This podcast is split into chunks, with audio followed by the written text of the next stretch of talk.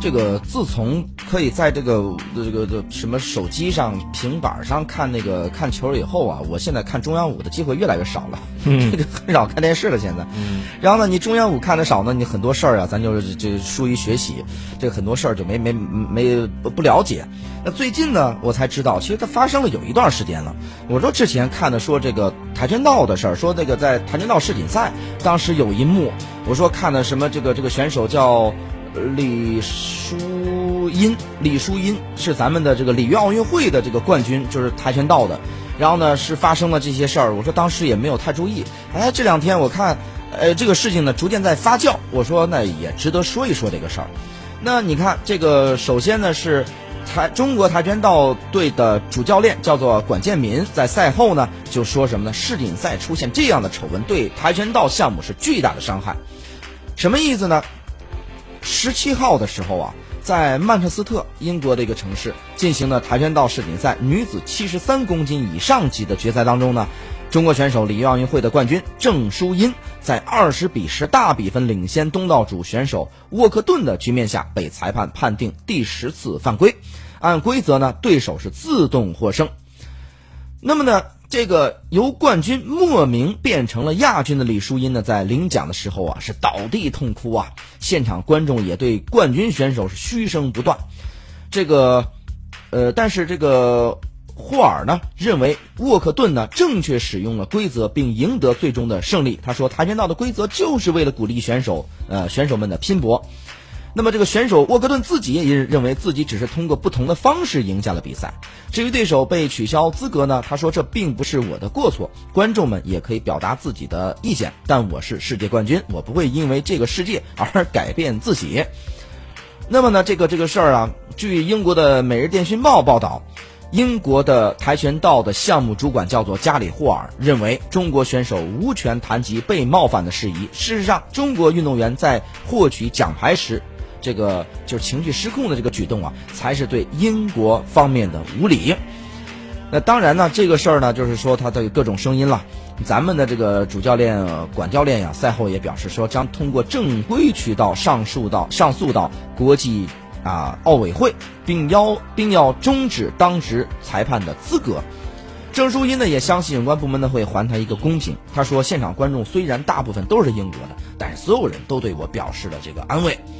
当然，咱说呀，这个，呃，跆拳道历史上，呃，改判这个事儿呢，它不是第一次，这个有很多。上次也是中国跟英国。对，有意思的是。那么包括呢，你像跆拳道，包括像拳击这类的，就是这个搏击之类的这种呢，它很多情况下呀，哎，有可能呢，你会感觉到你气势上压倒对方，但是呢，它有各种的评判标准，比如说像拳击，咱不是专业啊，拳击咱们有很多，你看靠点数赢。对。对，就是你不是说把对方击倒，但是尤其是赢量级的，就是哎。体重比较轻的，对，有些是有效这个这个得分，对，有些呢不是，所以呢就是你看似对方说你看不占上风，但是最后呢以点数获胜，这有一种，嗯，还有一种呢像这种呢就是这回是是是说涉及到犯规，就是恶意的利用了规则，哎，就是这种呢就是说咱们。这个话就是这个，我觉得也两说吧。就是说，到底通过规则方面来说的话，到底对方赢没有？这个我们说我们自己的看法，我们我们也不专业，对吧？再一个呢，我们毕竟是当事人的国家之一，我们来看一个另外一个运动员怎么说的。美国运动员他叫 Summary 啊，美国排名第四，全球排名第九十六啊。虽然排名不是很高吧，但是他在美国有很多的粉丝。他就在这个 YouTube 上，美国的一个视频网站上发表了自己的一个看法。他就表示啊。英国运动员就这个霍尔，之前赢过两次世锦赛金牌，这次是他第三次想赢啊，可以说决心很大，因为在历史上这跆拳道三连冠的很少。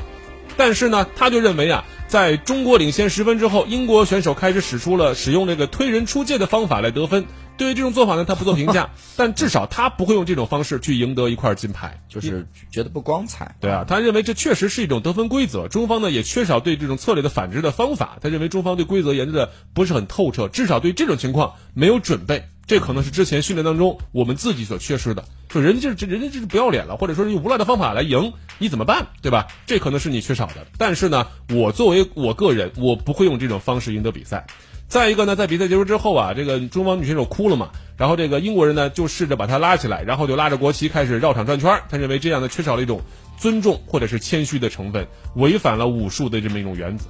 这是他个人发表的看法啊，可以看出来，他作为一个第三方，就是美国选手。发表的相对中立，但他也不不赞同用这种方式去赢得比赛的胜利。对这个体育比赛啊，你要决出胜负，要要分个高下的话，那么在这个时候呢，它一定是有规则，它不像过去你是你说咱们武林对决，对，那么文无第一，武无第二，这个时候就是谁击倒对方，谁就是赢的。嗯，那么但是这里边也有就是说这个运，当到现代社会以后，他所有的事儿讲究规则。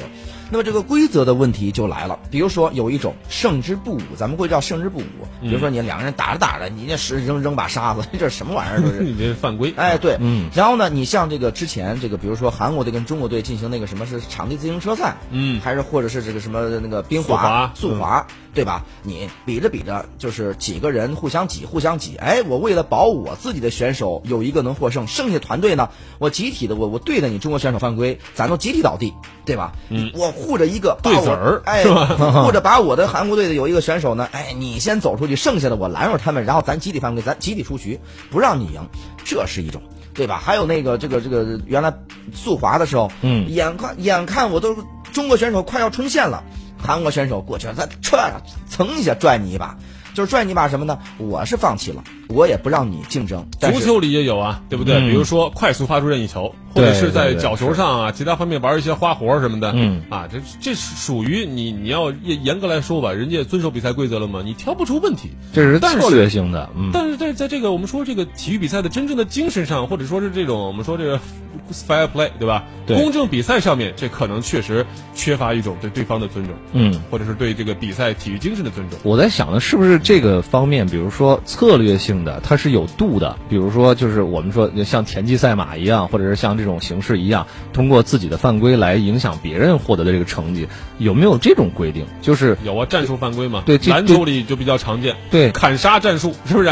你说道德吗？好像也不是那么公平，是吧？但它确实是规则的一部分。当然，对于这个这跆拳道比赛，有很多人针对裁判提出意见，中国队提出上诉，表示第一要要求改判，第二要求永久对这个摩洛哥裁判进行禁赛。嗯，可见这个中国跆拳道队真是上火了，是吧？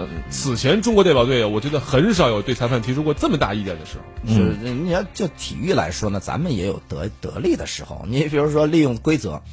咱们这个当时呃羽毛球吧，是是伦敦奥运会好像是。咱羽毛球双打嘛，嗯，就为了为了让咱们的选手上去，还双打还单打，为了让咱们选手上去以后纷纷这个这个做局，纷纷就输球，要故意让球输给对方啊。但还有更夸张的，我记得哪一年的韩国比赛，据说韩国用场馆的空调来来来推改变比赛的这个运行，怎么回事呢？就是这个对方运动员永远逆风。对吧？今天我你在这边，风向风朝你吹，等你换场地了嘛，就换场地了，我风还朝你吹，然后对对方选手也是，还好像是日本选手吃亏了，这上那那次是，这这主场选手的这是一种有人说过这个事儿，还有一个什么事儿呢？就是这个篮球比赛，篮球比赛你按说你是应该这个场内是有空调的，否则太热了，对对对对，夏天，然后呢？